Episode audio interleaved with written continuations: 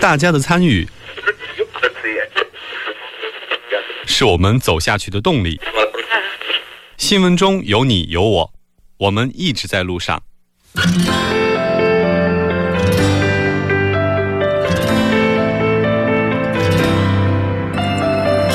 参与我们的节目，您可以通过手机短信的方式发送短信到井号幺零幺三，每条短信会收取五十韩元的通信费用，或者可以进入我们官方网站三 w 点 tbs 点 s o u r 点 kr 进行留言。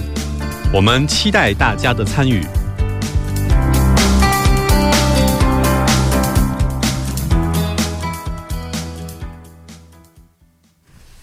好的，半点过后，欢迎回来。接下来为您带来我们今天新闻在路上的第二部分。在第二部节目当中，为您准备了首尔新生活最新动态一目了然，以及新闻字符。稍后是广告时间，广告过后马上回来。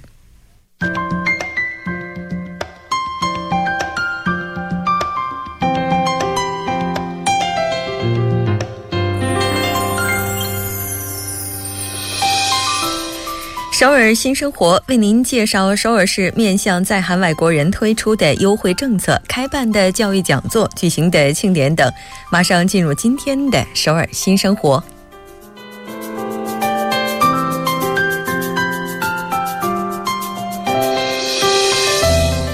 来看一下今天的第一条消息。为了帮助韩语不够流利的结婚移民女性，解决他们在生产期间与医护人员之间的沟通问题，现在开始招募医疗翻译人员。招募的时间是从即日起到五月二十五号。那这次招募的要求是会中文、越南语、蒙古语，并且韩国语能力考试达到四级以上的朋友。那在这里还有另外一个要求，就是你应该有过生育的经验，所以呢，应该是女性朋友了。业务的范围包括帮助结婚移民女性生产期间和医院进行翻译沟通。除此之外呢，也要翻译一些多文化家庭支援中心组织的活动项目的一些资料。活动费用是一天最多三万韩元。另外呢，还会提供一些体检的福利。除此之外，也能够拿到活动确认书。申请的方式是，您可以直接来到所在区的多文化家庭支援中心现场进行申请。更加详细的内容可以参考三 w 点 mcfamily 点 or 点 kr 这个网站。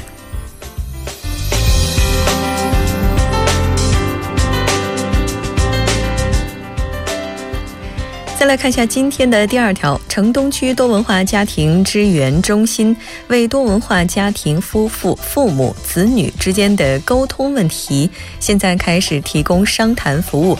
日期呢是随机的，地点是在城东区多文化家庭支援中心。招募的对象是多文化家庭，包括离异家庭。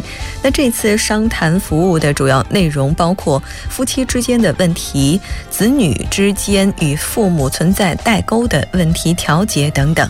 那这一次的商谈服务是完全免费的，您可以拨打电话进行预约，之后来到办公室直接进行咨询。电话号码是零二三三九五九四四五零二三三九五九四四五。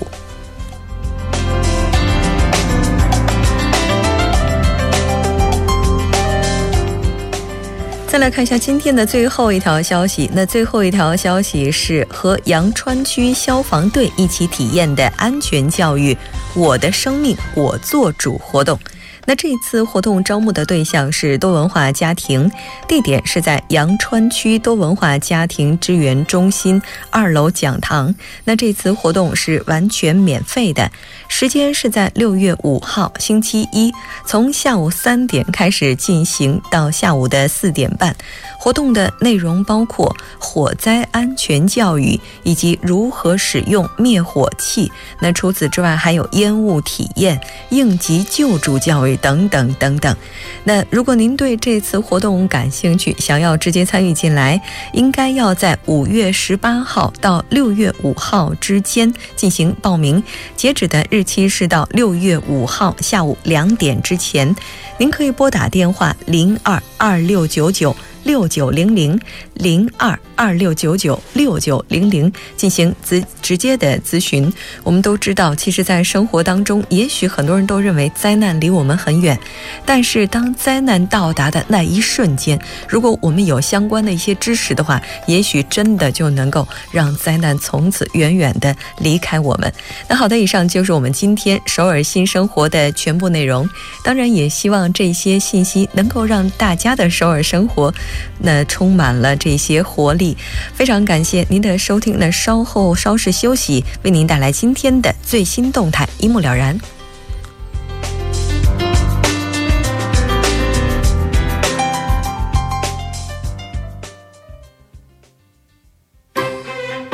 新闻中有你有我，我们一直在路上。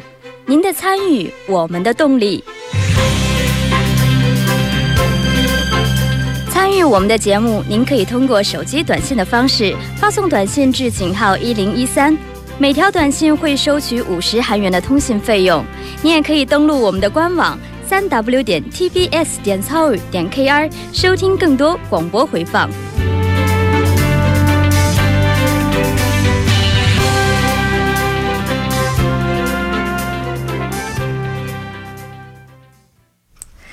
好的，欢迎回来，最新动态一目了然。那接下来我们将通过嘉宾的独特视角来了解最新动态。今天我们的连线嘉宾是来自亚洲经济的穆云卓穆记者。穆云卓，你好。喂，你好。很高兴跟穆记者一起来了解今天的最新动态。那今天为我们带来的最新动态是什么呢？韩国这两天出现了一家呃没有现金、没有手机、不用信用卡的无人便利店。可能大家听到这个就会有一个疑问：那东西买了之后怎么付钱呢？对呀，所以，嗯，今天就给大家介绍一个这个全新的支付方式，嗯，它叫手刷支付，就是凭借我们消费者每个人的这个手掌经脉相关的信息，就能轻松的完成付款。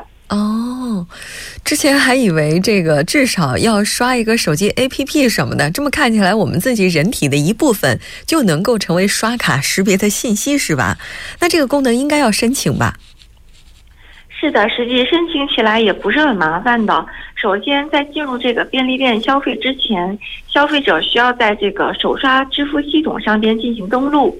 只要将我们这个手呢放在扫描仪上，设备它就会。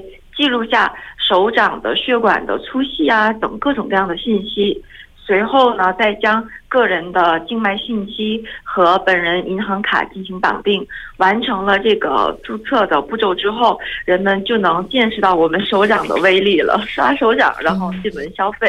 哦，那这个我们在申请的时候，申请的这个单位的话是银行，又或者是这些支付机构，又或者是这家超市。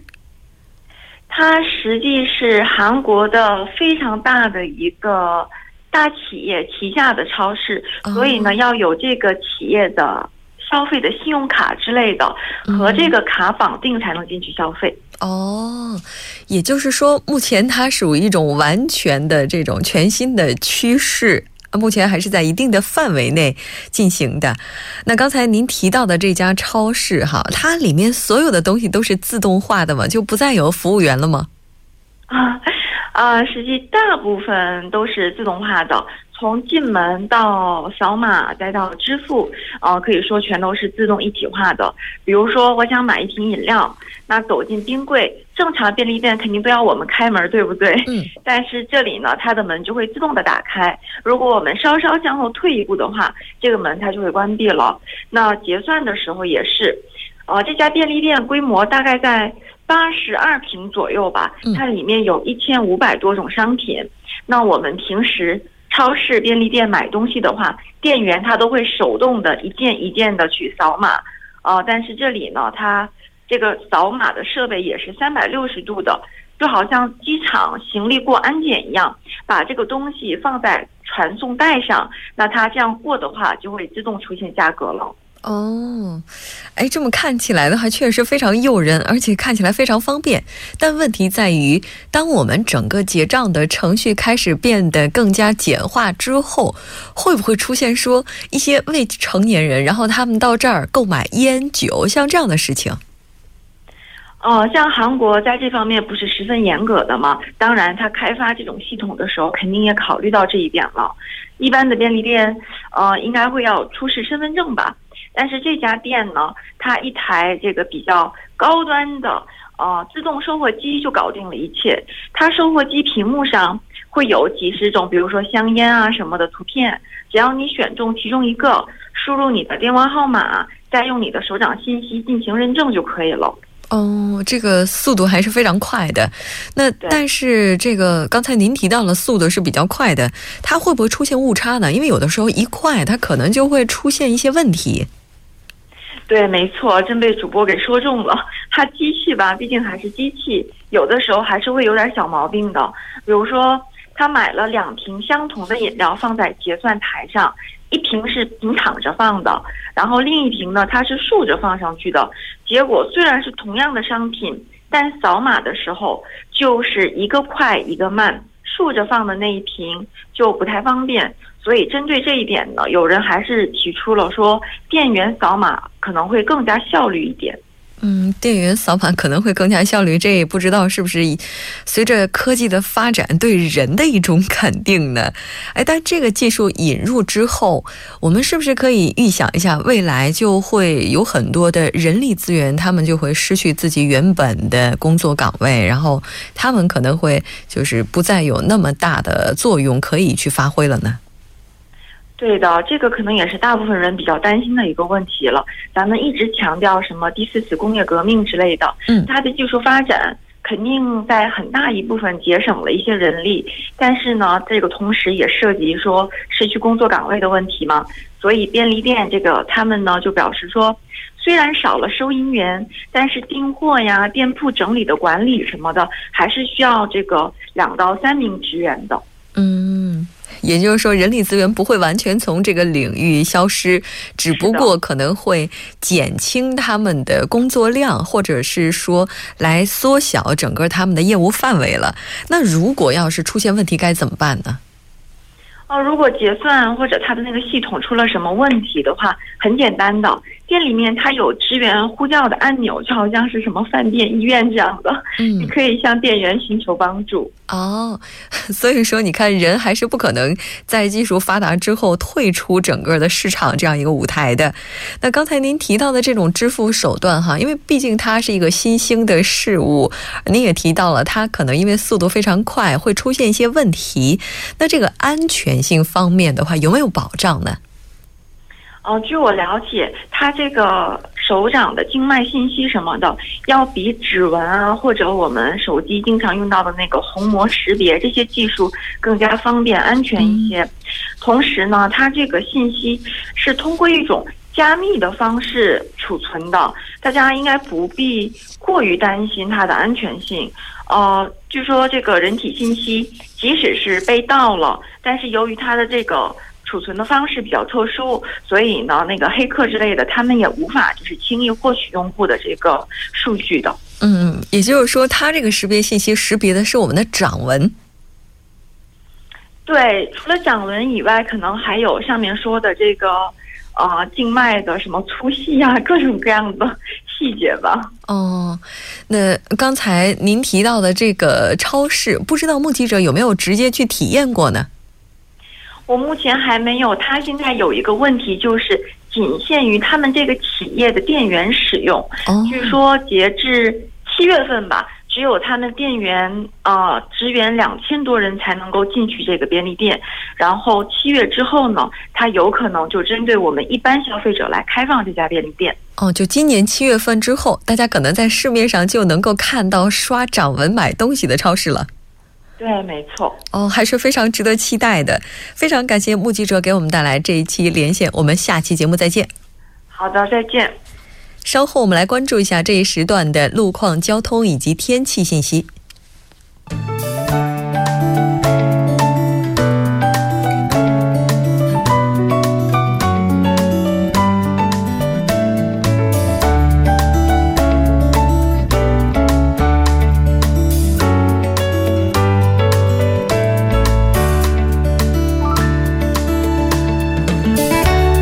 是晚上六点四十七分，那这里是由影月为大家带来最新的首尔市交通及天气情况。我们还是继续关注下路面的突发事故。在永东高速公路江陵到仁川这个屯内隧道附近的二车道，因道路施工作业呢，后续三千米的路段目前是封道的这样的一个情况。那接着到屯内分岔口到恒城休息所的一车道呢，也因为这个道路施工作业呢，将近三千米左右的路段目前也是封道的。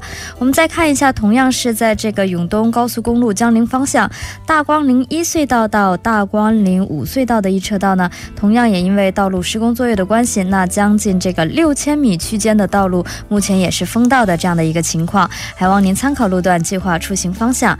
好的，接下来我们关注一下高速情况。那在内部循环高速公路圣水 JC 方向，成山交叉路到延禧交叉路、红济交叉路到红恩交叉路，还有红志门隧道等路段，目前车多，是以低于时速二十千米每小时的速度缓慢前进。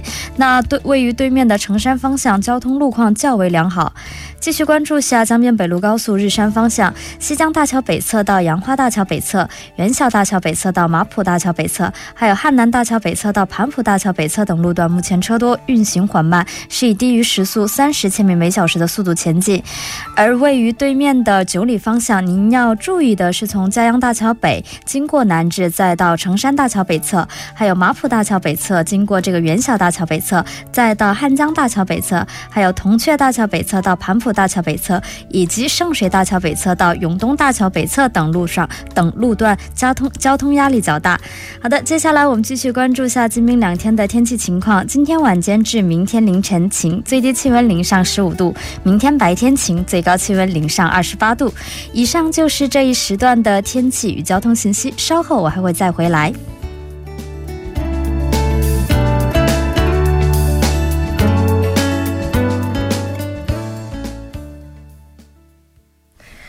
聚焦热门字符，解读新闻背后。接下来，我们就连线特邀记者全小星。小星你好，啊，木真好，各位听众朋友们好，很高兴跟小星一起来了解今天韩国方面的新闻字符。那今天为我们带来的字符是什么呢？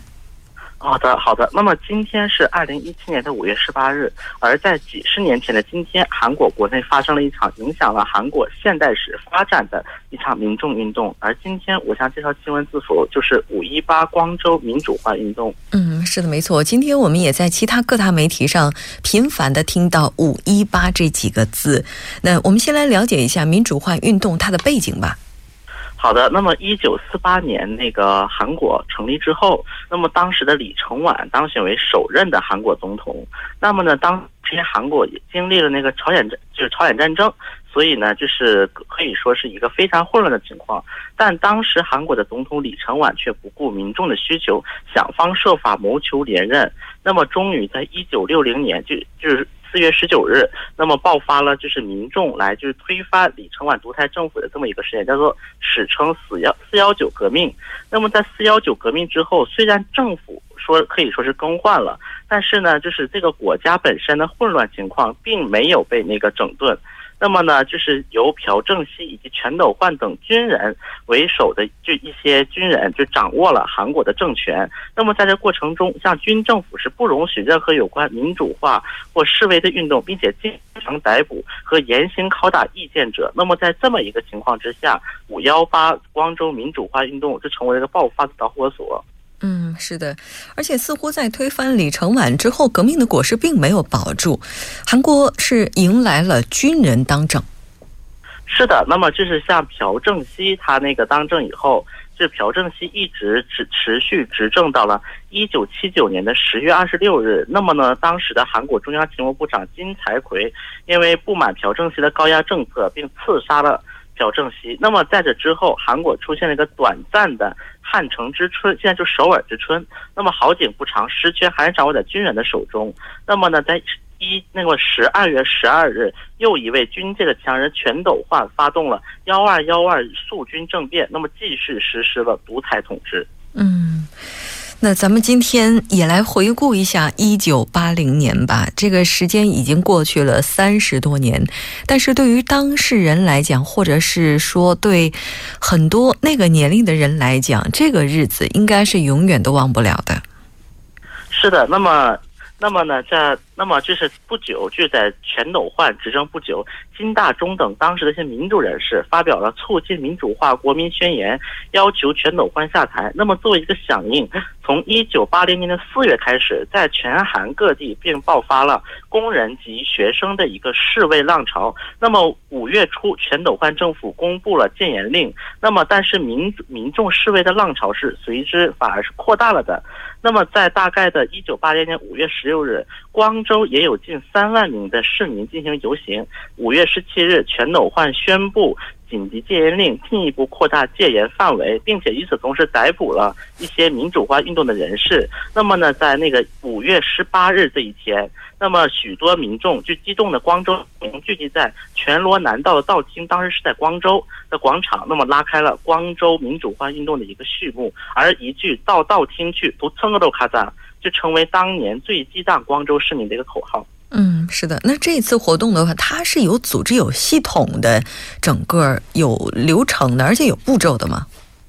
啊，是的。那么像那个当时的学生与市民以光州的全罗南道道厅为中心，到光州火车站等地阻拦戒严军进城。那么军队向人群开了火。五月二十日晚，二十万民众在道厅集会示威。那么戒严军，最后最后戒严军。切断了光州与外界的联系，并且于二十一日凌晨向示威人群开火，造成了五十四人死亡。而当时愤怒的许多居民。因为就是因为害怕，就光州当地会组织一些无政府的一些情况，那么自发组成了民众抗争本部，那么进行长达一周的有组织和有系统的一系列对抗活动，包括组织市民军与戒严军武装对抗，并且成立一个市民委员会，以整顿当时光州市内的一些那个混乱的情况。嗯。其实今天有很多的遇难者家属在回顾起来的时候，依然是痛心不已，因为这场流血运动可以说在当时所掀起来的影响是远远超出我们想象的。那它影响到了今天的这个意义，我们可以怎么去理解呢？好的，那么据当时的统计，像那个像五幺八运动期间，那么戒严军的武力镇压共造成了。四千三百六十二名死亡，一百一人身伤亡，其中一百五十四名死亡，那么七十名下落不明。那么这只是政府方面所单方面发表的。那么多少无辜市民被戒严军逮捕，这已经是无从考证了。那么我们可以这么说：一九八零年代之后，虽然当时五幺八运动并没有能直接赶下全斗焕当时总统，那我们可以说这个抗争的火苗一直持续到了今天，包括去年大家就是那个对于干政的烛火的抗争，那么我们都可以看作是光州精神的一个延续线之上。嗯，那我们怎么样去评价光州运动呢？好的，那么像那个刚刚就是一九八零年，当时政府称五幺八事件为暴动，那么也是暴动。那么在一九八七年六月。民众抗争发生之后，那么全斗焕下台，当时的真相也逐步为国民所知。那么呢，以那么在一九八八年将五幺八事件改名为光州民主化运动，而九三年当时总统金泳三也发表了五幺三的谈话，表示将继承民主化的精神，然后也开始了一系列的纠正错误历史的一个工作。嗯，今天的话有一首歌是为了纪念五一五一八运动当中英勇市民而传唱的，而且据说这首歌九年来呢也是再度传唱。是的，那么像光州民主化运动，它其实对韩国留下来了很多，包括现在到光州许多地方以五幺八命名。然后当时光州那个民主化运动一些主导性的人，现在也进入韩国政界。那么最主要留下的是这一首叫做《이물위한행진곡》这一首歌。那么在那个前九年的那右派政权当中，这首歌那么一直成为一个政治斗争的一个牺牲品。当时围绕这个。 歌是不是应该所有人是参加者都进行合唱？这个问题也是发生了许多纠纷。嗯，是的，没错。不管怎么样，五一八确实值得我们每一个人去了解、去记得。非常感谢小新，我们下期再见。再见。好的，稍后半整点过后马上回来。